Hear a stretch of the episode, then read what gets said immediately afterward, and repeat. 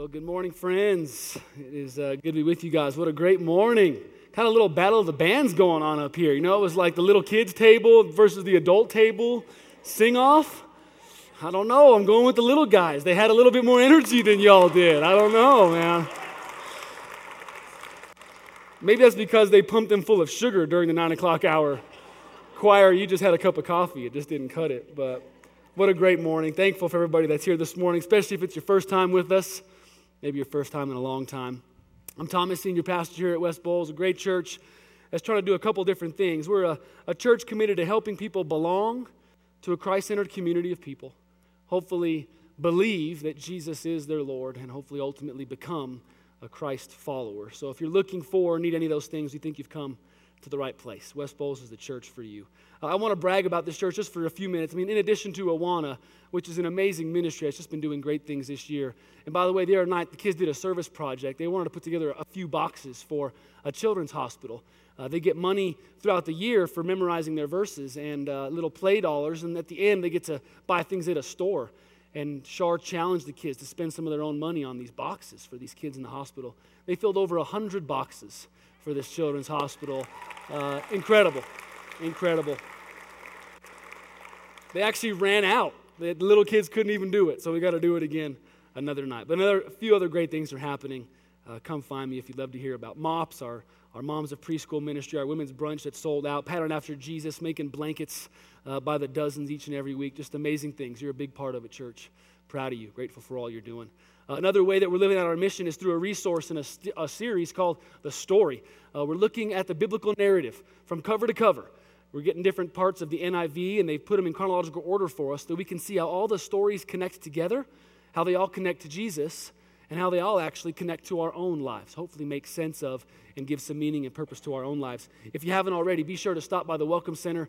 Guests, we have a free mug full of information about our church out there for you. And everybody else, if you haven't grabbed a copy of your story yet, go to the Welcome Center, pick that up. We'd love for you to be reading right along with us. Let me pray about chapter 18 of our story uh, before we dive into it. God, you are the God of the heavens and the earth, and you have made the animals and grocery stores and everything in between. And you're an amazing God, and we do believe that you love us. We believe with all of our heart. We see it in what you've given to us, what you've made for us, and ultimately who you sent to us in your Son, Jesus. Help us now, God, to express and grow in our love for you. Help us to have fun like you have fun in loving your uh, in loving you and in loving the people around us. Send your spirit now to empower us to do just that. In Jesus' name we pray. Amen. Life is full of difficult and perplexing questions, is it not? If you ever had a child ask you where babies come from, uh, or maybe a child ask you where God comes from, then you know exactly how difficult some questions can be. There are certain questions, though, that have stumped people since the beginning of time. Questions like these If a tree falls in the woods and no one's around to hear it, does it make a sound? Or as Will Ferrell tweeted a few months ago, if a tree falls in the woods and no one's around to hear it, have we not just found the perfect spot for a Justin Bieber concert? There's other questions. Why are they called apartments if they're all stuck together? Why is the person who invests all your money called a broker? Why is the time of day with the slowest traffic called rush hour? What's another word for thesaurus? And why do we say we slept like a baby when babies wake up every two hours? There are these questions, perplexing questions that are out there. And I wish I had some deep insight for you as it pertains to these questions this morning, but I don't. What I want to try to do is give you some insight into another question that for some of us is just as perplexing. This morning, I want us to talk about a question that most Christians have asked, or one that as a Christian you definitely should be asking. And the question is simply this What does it mean to be a believer in an unbelieving world? Put another way, what does it look like to live for Christ in a culture that's hostile to Christ? Or even another way, how do you live a life that mirrors the priorities of heaven when the people around you don't think there is or ever will be a heaven? It's my sincerest hope that you've wrestled with these questions at some level because the way you answer this question is really what lies at the heart of your faith as a believer. And the way you answer these questions is really what will dictate and determine what you say, how you act, what you believe, and what you think. So I'm so excited about the next couple of chapters of our story, chapters 18 through 21, because they're actually going to give us some incredible answers to this very question. The last few weeks, we've covered some pretty heavy stuff. If you've been with us the last couple weeks, as we went through chapters 16 and 17 of the story, you know that we kind of dove headfirst into the topics of pain and suffering. Some of which comes as a result of a good father's expression of tough love, and some of which comes as a result of a sovereign God's desire for the world to experience his love. And one we can kind of grasp and make sense of, a father disciplining for the moment, but the other, a God using pain and suffering for good purposes, we can't make sense of that. It's a hard one to grasp. Neither is easy to talk about, and I did say a lot the last couple weeks, but there's still a lot that you have to say, and maybe a lot you'll never be able to say. There's a lot you'll never be able to know with absolute certainty as it pertains to what happened in our life, what happened in this world, and why. But I hope that you understand that through these chapters and maybe through your own life, you can say a few things that God is with you, God is for you, and God's working it out with you and for you as well. The next few chapters really prove that to us, and I'm excited about that. The next few chapters of the story are about God's people and their experiences in Babylon. They've been taken captive, they've been ripped away from their homeland, and they're in a strange place with strange people. But what's amazing about this is that their experiences in this place actually mirror and reflect our experiences in this place. It's eerily similar. Let me show you what I mean. The year is 605 BC, and this guy right here is King Nebuchadnezzar. He's the king of the Babylonian Empire, which is the new bully on the block, the new superpower of the world. And this guy's going through and defeating one nation after another. Insert like chest bumps and manly mannerisms, like grunts and all that stuff. Well, wouldn't you know it, one of the nations that he overtakes is a little nation called Judah. It's a little nation of people that God selected out of the world so that God could partner with them to ultimately bless, save, and serve the world. Well, they've been taken over by King Nebi, like his friends like to call him.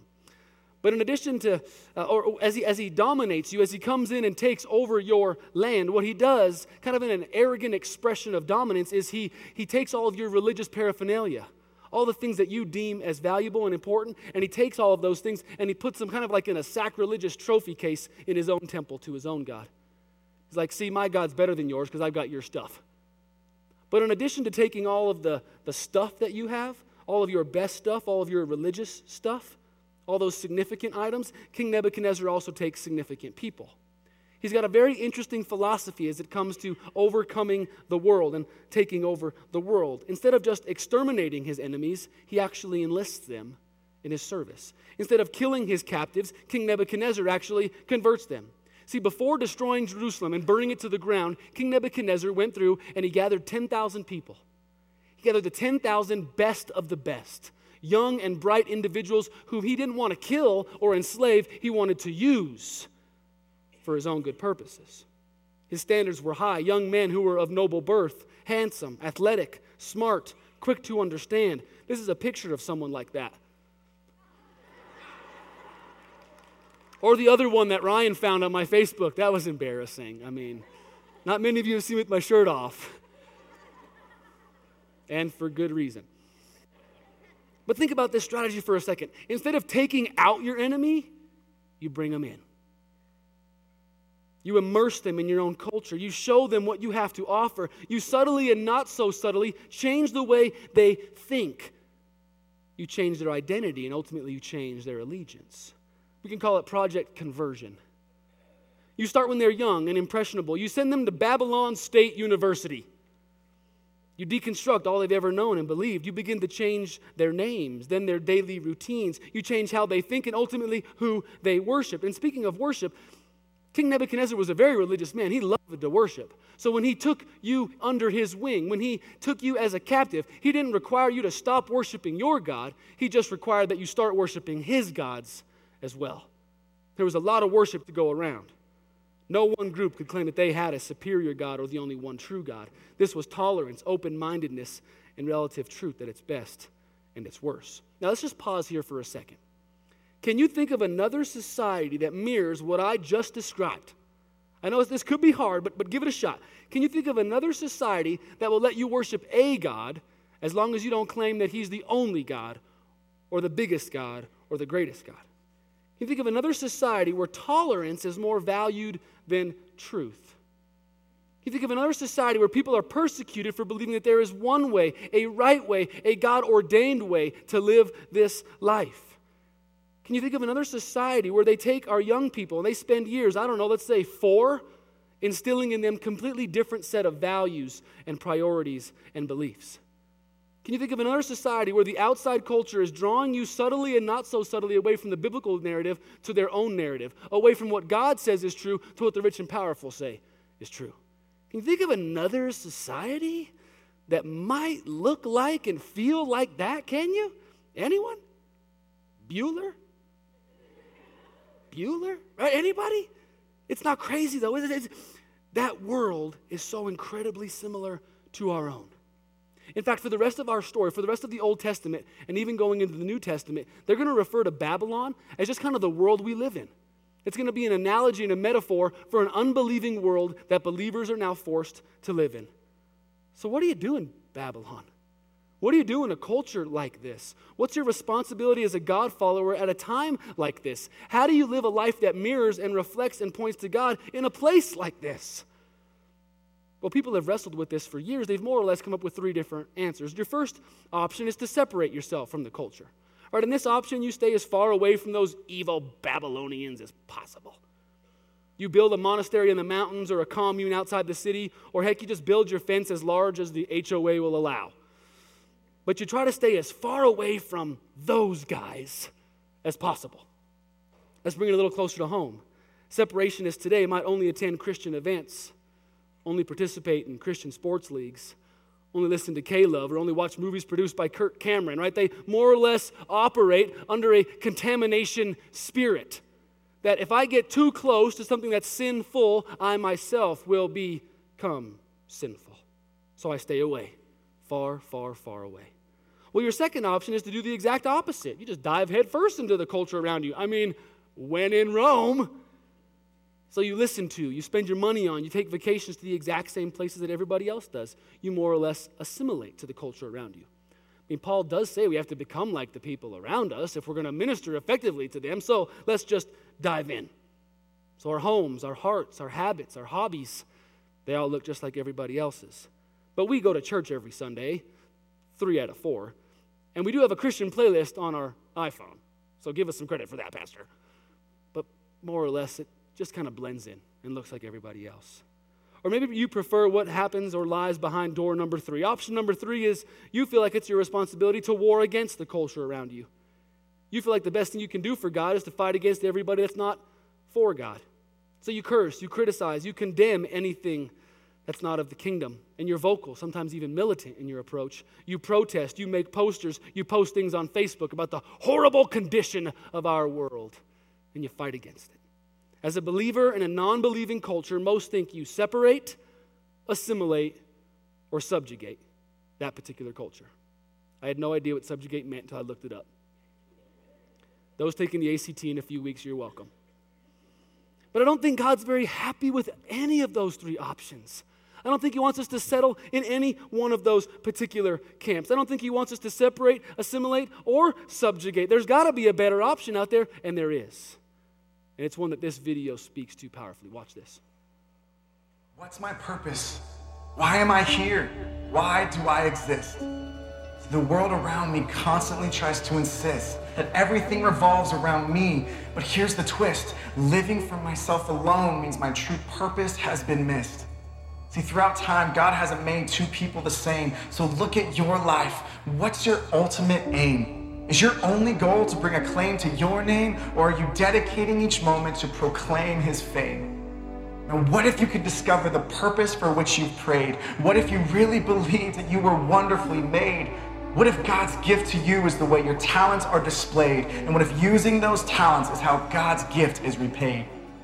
What if you were created to do something no one's ever done before? What if you alone held the key to an unopened door? What if the what ifs no longer shook you to the core? And what if you stopped settling for less and started living for more? See, do you participate in a love that cost you dearly? Because any love worth anything is anything but free. So let's do all we can to live and love differently. Let's be the fully devoted followers God's called us to be. So, how do we show the world the depth of our passion? The first step to breaking down walls is compassion. Our passion for compassion can never go out of fashion, nor can it remain stagnant. It must be put into action. Because if Jesus didn't have this compassion, where would we be? Because while we were still sinners, he died for you and for me.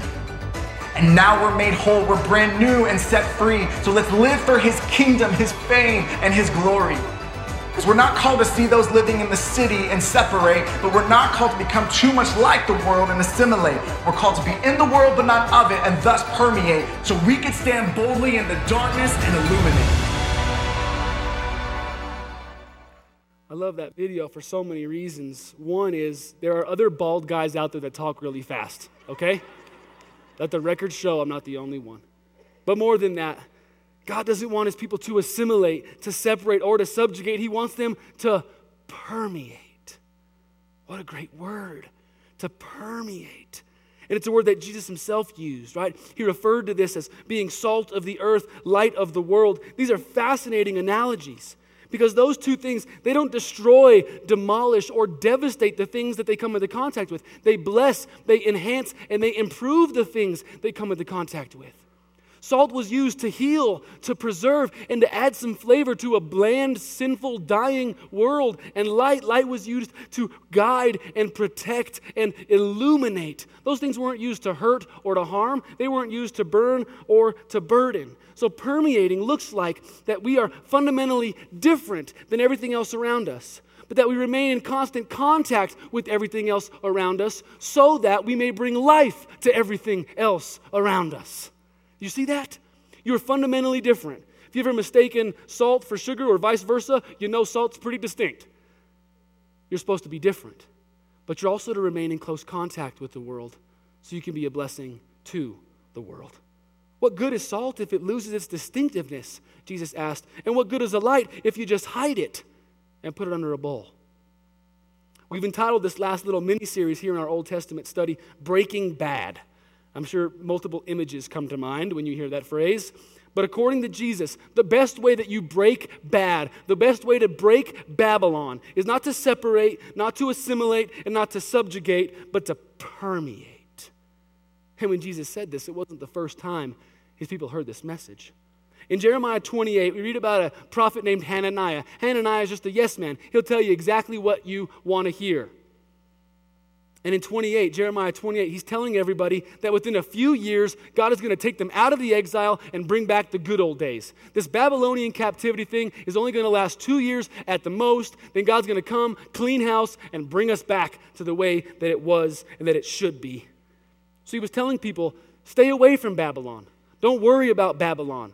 Don't participate in the things in Babylon because Babylon's going to burn in two years. And good riddance to it when it does. Then the real prophet of God, Jeremiah, comes in. He says something completely different. Look at Jeremiah 29, verse 4. This is what the Lord Almighty, the God of Israel, says to all those I carried into exile from Jerusalem to Babylon build houses, settle down, plant gardens, eat what they produce Marry and have sons and daughters. Find wives for your sons. Give your daughters in marriage so that they too may have sons and daughters. Increase in number there. Do not decrease also. Seek the peace and the prosperity of the city to which I have carried you off to into exile. Pray to the Lord for Babylon, because if it prospers, you too will prosper. Okay, okay, wait, wait just a second here. First, God, you told us that you did this to us. You sent us into Babylon. Say what? Secondly, now you're telling me to befriend, marry, and pray for those whom you use to do this to us? That's like a say what, what? If that's even a thing. I don't know why I do it in a high pitched voice, but I do. But think about, think about how odd this is. Think about how countercultural this is. Think about how different this is, even for God's people. For a long time, He did say, I need you to separate. But times are different now. The plan is different now. The way you're going to live in Babylon is different now. Things are going to be different in exile. You're not to separate, you're not to assimilate, you're not to subjugate, you need to permeate. Side note, if you've spent much time in the church or reading the Bible, then you know Jeremiah 29 11. The text goes on to say this. This is what the Lord says When 70 years are completed for Babylon, I'll come to you and fulfill my good promise to bring you back to this place. For I know the plans I have for you, declares the Lord plans to prosper you, not to harm you, plans to give you hope in a future, then you'll call on me, come and pray to me, I'll listen to you. You'll seek me and you'll find me. When you seek me with all of your heart, I'll be found by you, declares the Lord, and I will bring you back from captivity. Do you know this verse, Jeremiah 29? It's like one of our go to verses. It's like Romans, yes, and then Jeremiah 29 11. John, this is one of our go to. I know the plans I have for you good plans, plans of prosperity, plans of peace. We know this verse, but how many of us knew this was the context in which it was given? It was given in a captivity context. God says, I will bless you, I will strengthen you after you bless and strengthen the pagan city that you live in. Changes the way you see that little crocheted wall hanging in the bathroom, doesn't it? Oh, Jeremiah 29 11. It's a command to seek the peace and prosperity of Babylon. Wow to seek the peace and prosperity of the city. What a fascinating command given all that happened this week and last in Baltimore. Seek the peace of places like Baltimore. Seek the prosperity of places like Baltimore. And not just peace, lack of conflict peace, lack of fighting peace. The word there is shalom. It's a biblical word meaning holistic well being. Seek the well being of the city that you live in even if it is pagan, even if it is called Babylon. Seek its peace, seek its well being, seek its prosperity. What? And now, with all of that as a context, we get to chapter 18. Because it's in the middle of this, in the middle of the captivity, and in the middle of Jeremiah's command from the Lord to bless and seek the prosperity of the city, that we're introduced to a man named Daniel, along with his three friends, Hananiah, Mishael, and Azariah. These four boys, they're probably no older than 18, which is what I love so much about this story because it connects so much to our young people. They were part of, guess what, those 10,000 I told you about before. They were given full tuition to Babylon State University. These four boys, some of the best of the best, some of the brightest, most, most athletic, and King Nebuchadnezzar saw it. So he says, I want you to become like me. I want to use you for my own purposes. So here, here's a Babylonian master's degree on the house. And while they're studying Babylon history and language and culture and art, they give us an amazing blueprint, I think, for how to live in our own exile, for what it looks like to live in our own little Babylon of sorts. I think it boils down to two things one is a refusal to go along with it all, and the second is a readiness to give it all. Let's walk through those things quickly together. As we've seen with other characters in our story so far, guys like Joseph and David, God blesses the work of their hands so much so that no matter where they're working, they're exalted and given promotions. The same thing happens with Daniel. Within a few short years, he's raised up to one of the top positions in all of Babylon. And in that position, he asks for his three friends to be promoted as well. So these four dudes are like running the place after just a few short years. But here's the crazy thing about these guys before and after their promotions they refused to go along with everything that was happening around them. There came certain moments, certain times, certain situations where they had to draw a line in the, sta- in the sand and say, Listen, King Nebuchadnezzar, we'll go along with a lot of things here in Babylon, but we won't go along with that. They had to draw the line and they had to stand firm on this side of it. See, while living in Babylon, it was going to be impossible to not do some of the things the Babylonians were doing unless you decide to live like way out in Bailey with a, with a generator and some solar panels off the grid, you're going to be connected to Babylon somehow. My apologies if that describes your life. No judgment, just saying that that's kind of how it is. But you're going to be connected to Babylon at some level. And the same was true with the boys. A little bit of assimilation is inevitable. God knows that. The boys allowed for their names to be changed, names that are very pagan and actually the names that we refer to them by. Who do we call these three boys? Shadrach, Meshach, and Abednego. Guess what you're saying when you say those names? You're saying, Hail to King Nebuchadnezzar's pagan gods. That's what those names mean. And yet, that just didn't seem to be that big of a deal for the boys. Go ahead, change our names. That's, that's fine.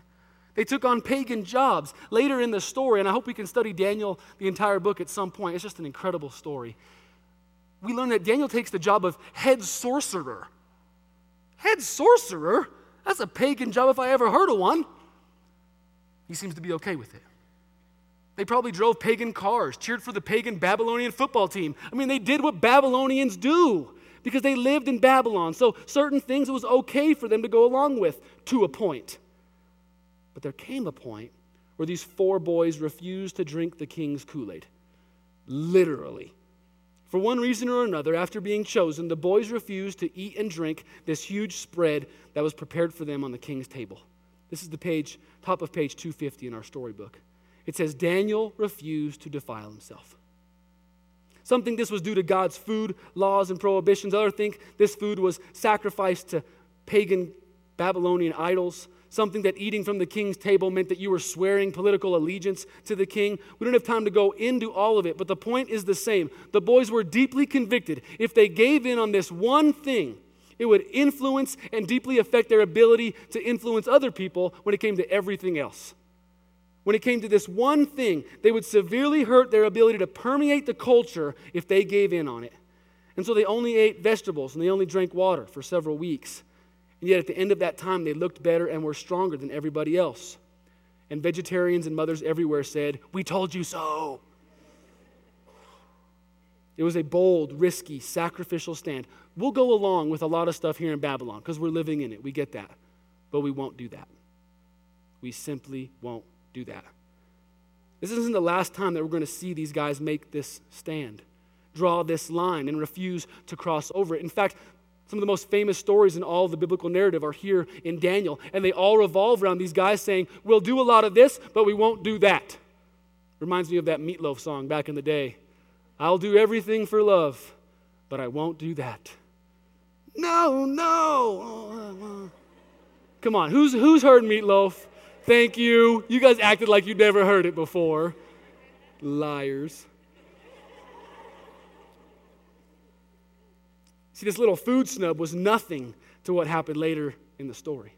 On page 254, we read that one day King Nebuchadnezzar decided to build a huge golden statue, 90 feet tall, in fact. Let me just give you a little reference point for that. This huge window out here that you can see across half the state, that's 80 feet tall. So, a 90 foot tall golden statue that he demanded everybody bow down to and worship, or else. And the or else was, oh, yeah, I'll throw you into a fiery furnace and burn you to death. Pretty serious threat. Well, guess what? Everybody decides to bow down to this thing, except for, wouldn't you know it, Daniel's three friends. This infuriates the king. He yells and he screams and he threatens. He does what kings do. He threatens to turn up the heat. And the three boys say this in Daniel 3:16. King Nebuchadnezzar, we don't need to defend ourselves before you in this matter. If we're thrown into the blazing furnace, the God we serve is able to deliver us from it, and he will deliver us from your majesty's hand.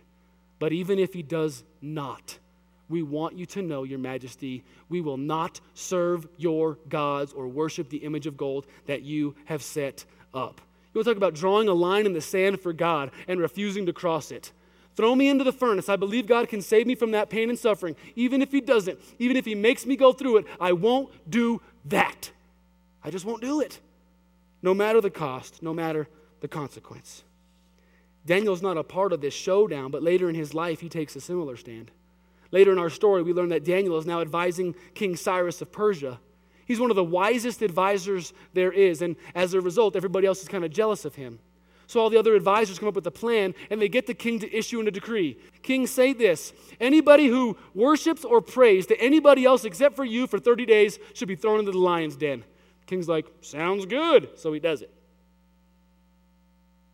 Well, guess what Daniel does with this no prayer rule? He goes and he prays about it. He goes and he prays about this. You see, it was his uh, custom to pray three times a day prayers of thanksgiving and prayers asking God for help. He prays right in front of an open window where everybody can see him and everybody can hear him. And everybody does see him and everybody can hear him. Everybody turns on him. You see, we think that banning prayer from school was pretty bad. Imagine banning prayer, period. Daniel says, I'll do a lot of stuff in Babylon. I'll do a lot of stuff for you, king, but I won't do that. I won't cross that line. Well, King Cyrus liked Daniel, but a decree is a decree. A threat's only good if you follow through on it. So Darius has Daniel thrown into the lion's den. You know how that story turns out. This young boy is completely maimed by the ferocious beasts, and we never hear about him again. End of chapter 18. It's horrible. Or not.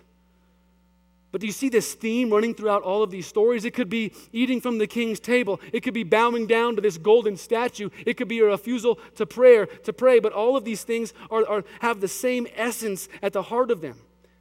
The same is true in all of these stories. God is asking people to take certain stands at certain times against certain cultural norms.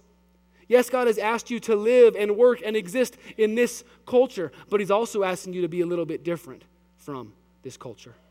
What was true for them is also true for us. God knows, He expects, He's fine with the fact that we do some Babylonian things. He's not mad that we drive cars, own homes, buy clothes, have jobs, see movies, pay for pay per view fights. Right? He's not mad about that. He knows that we exist in Babylon, He placed us here. But in the middle of all that, in the midst of all that, there's going to be times in each of our lives where God is going to convict us. He's going to challenge us to stand up for Him by standing out against some cultural norms. I think God is going to place certain things on our hearts that are not only going to go against the flow of culture, but that might actually infuriate the culture, if not at least confuse them. Here's the question though Are you receptive enough right now to God's voice to hear that call, to hear where in your life you need to draw a line in the sand? And then, secondly, are you courageous enough to stand firm on this side of the line? Are you receptive enough to hear God saying, I need you to permeate? And by doing that, I cannot have you do that. Are you hearing Him say that to you? And if you are hearing Him, are you courageous enough right now to do it? I don't want to get too specific here out of fear that people will kind of make this stuff law or get upset with me or think that I'm just setting up some arbitrary rules. But I got to give you some examples here. I got to help you connect the dots a little bit. One of the ways that we might have this Daniel esque commitment or this Daniel esque refusal is maybe when it pertains to sexual purity. You're going to get sick and tired of me talking about this, church. It's just a big deal, I think. And we talked about pornography and, and, and guy and gal struggles in, in pornography right now, both in the church and outside the church. We've got to figure out a way to, to be different than that, to draw a line when it comes to pornography. But another place we need to draw the line is when it comes to remaining a virgin until you get married. See, if you want to draw a line in the sand, if you want to be different than anybody else in Babylon, then commit to not sleeping around with someone until they've committed themselves to you in marriage. I'll date you, I'll, I'll kiss you, I'll whisper sweet nothings in your ear but I'll not have sex with you. I will not give my entire body to you until you have made a commitment before everybody and before God to me. I just won't do it. I'll do a lot of things over here. I'll do a lot of things for you, but I won't do that. I remember talking with some buddies about this very, very thing my senior year of college. I told some friends that Becca and I had been dating for five years. We are going to be getting married that summer, and that we had decided not to be physically intimate with each other until we got married. You would have thought an alien creature was climbing out of my face. The look they gave me, the, what? I don't know why, but the Lord just really convicted us. To permeate the culture, we got to be a little bit different than the culture. To permeate the culture, we got to refuse to go along with everything happening in the culture. And I think a big line right there was we won't do that. We just won't do that. Maybe there are a line for you has to or pertains to drugs and alcohol. The other night I saw a commercial about the dangers of getting high and driving. That was a first for me. Never seen that before. They don't have those in California. What's wrong with you people? What are you doing out here? But we probably should talk a little bit more, right, about the prevalence of drugs in our city and our state. As a college minister for years, I know that getting high and getting totally plastered leading up to and on your 21st birthday, that's just norm. That's what everybody does. What you do when you live in Babylon. But maybe we as Christians take a stand and we say, it's not just a matter of not doing it and then not driving, it's a matter of not doing it. We draw a line in the sand right here because I can't love God with all my mind when not all my brain cells are firing on the same cylinder. And I can't love God with all my mind, and I can't make the most of every opportunity if I'm wasting an opportunity by giving my heart and my mind and my thoughts to something else. I just can't do it. So, so I'll do a lot of things. I'll go there with you, I'll hang out with you, I'll talk about that stuff, but I'm going to draw a line. I won't do that. I have to refuse to do that because somehow in your refusal to do that, you're permeating the culture around you. Maybe a stance for you revolves around how you talk or what you talk about cursing and gossip just seem to be a huge part of everybody's vocabulary, don't they? Like, I don't know what to say, so I'll just, I'll just drop an F bomb. Why not? But maybe for you, a line is with Sabbath rest, technology timeout. Maybe you need to unplug a little bit from everything else around you so you can actually give your family the time and attention they deserve. Maybe you need to draw a line and say, I won't check emails after this hour.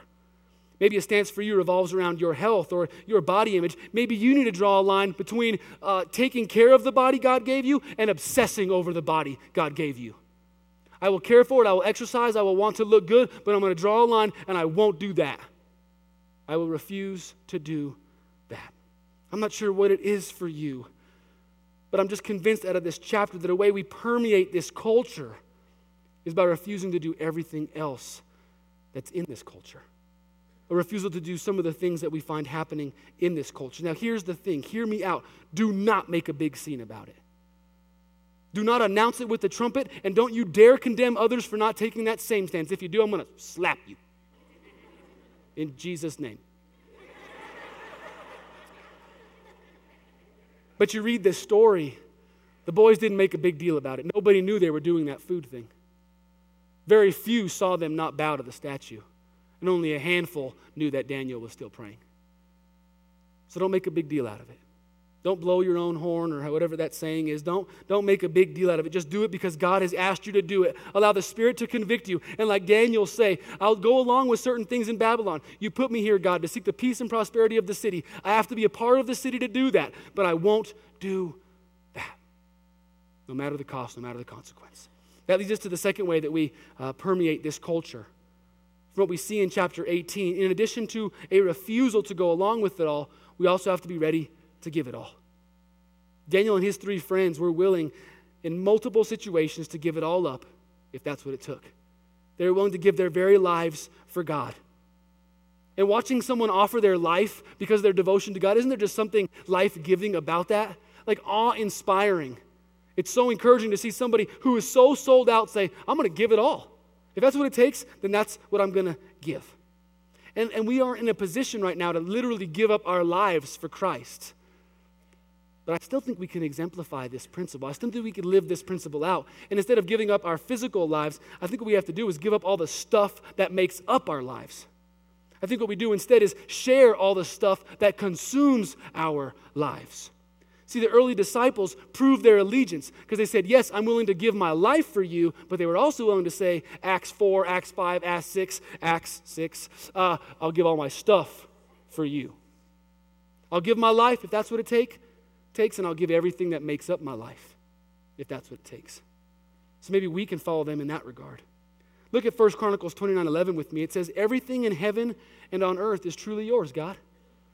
If that is true, that everything, from my iPhone to my 401k to my talents to my car to my unfinished basement, if everything is His, then I should probably be a little bit more willing to share it with others. I should probably be a little bit more loose handed with it instead of like, mine. Right? No, it's not. It's not yours. Child, toddler, it's his. And he actually said, when you share it with the least of these, it's like you're giving it back to me. Wow. He says, give it all. Give it all for me. Because somehow, when you give it all in a culture that says, give it all, no, no, no, no, no. You don't give it all. You buy a storage shed so you can store it all. Again, I don't know why I went like redneck there. Rednecks don't have to buy storage sheds, they just put it in their driveway. But think about that the fastest growing industry in America storage units. They're popping up everywhere. Why? Because our two car, sometimes three car garage doesn't hold enough stuff, so we need another place to put even more of our stuff. And God says, How about you permeate the culture by sharing a lot of that stuff? Give a lot of that stuff away. And I think you'll actually bless Babylon and bring its prosperity about. A story came about years ago about an atheist reporter from Chicago. He ran a story about a poor family living in an inner city apartment. No furniture, not much food in the kitchen, only a few outfits the two little girls had to share. Well, a few weeks later, he went to visit the family. And upon entering this, this downtrodden apartment, this downtrodden family, he couldn't believe his eyes. The article had touched so many readers that a lot of them had responded by giving this family everything they needed and wanted and then some. The apartment was full of stuff, the reporter was astonished. But what happened next blew his mind. He noticed the family was preparing to give all of it away What are you doing? He asked. Why would you give all this new stuff away? Well, the grandmother said, Our neighbors are still in need. We cannot, we cannot have plenty while they have nothing. This is what Jesus has asked us to do. And for the first time in his life, the atheist reporter said he was speechless and he started to rethink his religious beliefs. You see, because you permeate a culture when you're willing to give it all away. Maybe you heard the story of the church in Charlotte that received this envelope in their offering plate a few weeks ago. It says, Please don't be mad. I don't have much. I'm homeless. There was 18 cents in the envelope. Jesus isn't mad. He's really happy, actually, because he gave it all. It's like the, the widow, right, with the two coins, because she gave it all. When you are ready to give it all, you're ready to permeate the culture. When you're ready to give it all, when you're ready to share your stuff with others, when you're ready to give your life away by taking time and using your talents for the sake of others, when you're ready to lay your life down for Jesus, you will permeate this culture and bring life to you, your family, and everybody else that's around you. You'll bless Babylon when you're ready to give it all up. So, why do we park in a driveway yet drive in a parkway? Can a hearse carrying a corpse drive in the carpool lane? Um, why do dogs like you to blow in, or hate for you to blow in their face yet like to stick their head out the window? I don't know. There are perplexing questions out there. I, I don't have the answer to those. But based on chapter 18, I do know that the way you live as a godly believer in a culture that doesn't believe in God is to permeate. Do not separate, do not assimilate, do not subjugate, but permeate.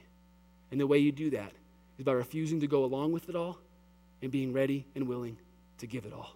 Amen, church? This morning, we're going to end our time together by taking communion. I think this is a powerful way for us to do this.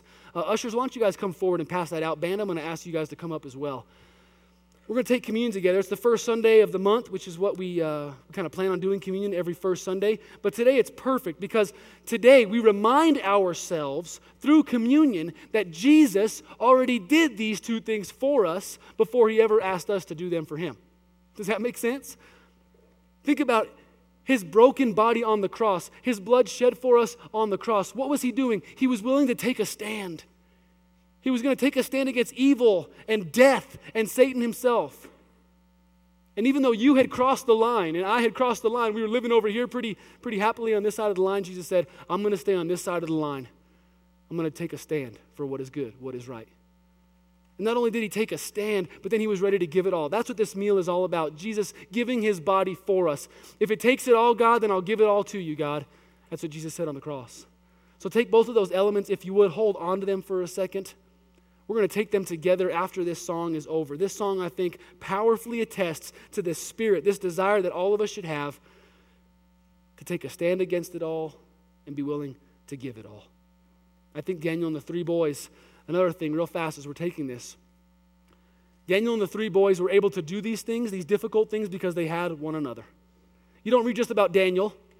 You don't read just about Hananiah or all these other guys. You read about these four guys together these four guys lived in community. They were accountability partners. They strengthened each other. And when Daniel maybe wanted to give in, these other three guys said no. When the other three wanted to give up, Daniel said no. And so in communion, we not only celebrate the Lord who died for us, but we now also celebrate the church he gave to us.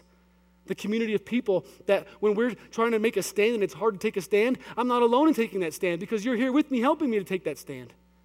When I want to give it all, but the culture around me saying, no, no, no, no, take more for yourself, you can help me to give it away. Does that make sense? So in communion, we celebrate the broken body of Jesus, perfectly exemplifying these two truths. But we also know that we're not alone as we seek to live out these two truths ourselves. So listen to this song. We'll pray for and take communion when it's over.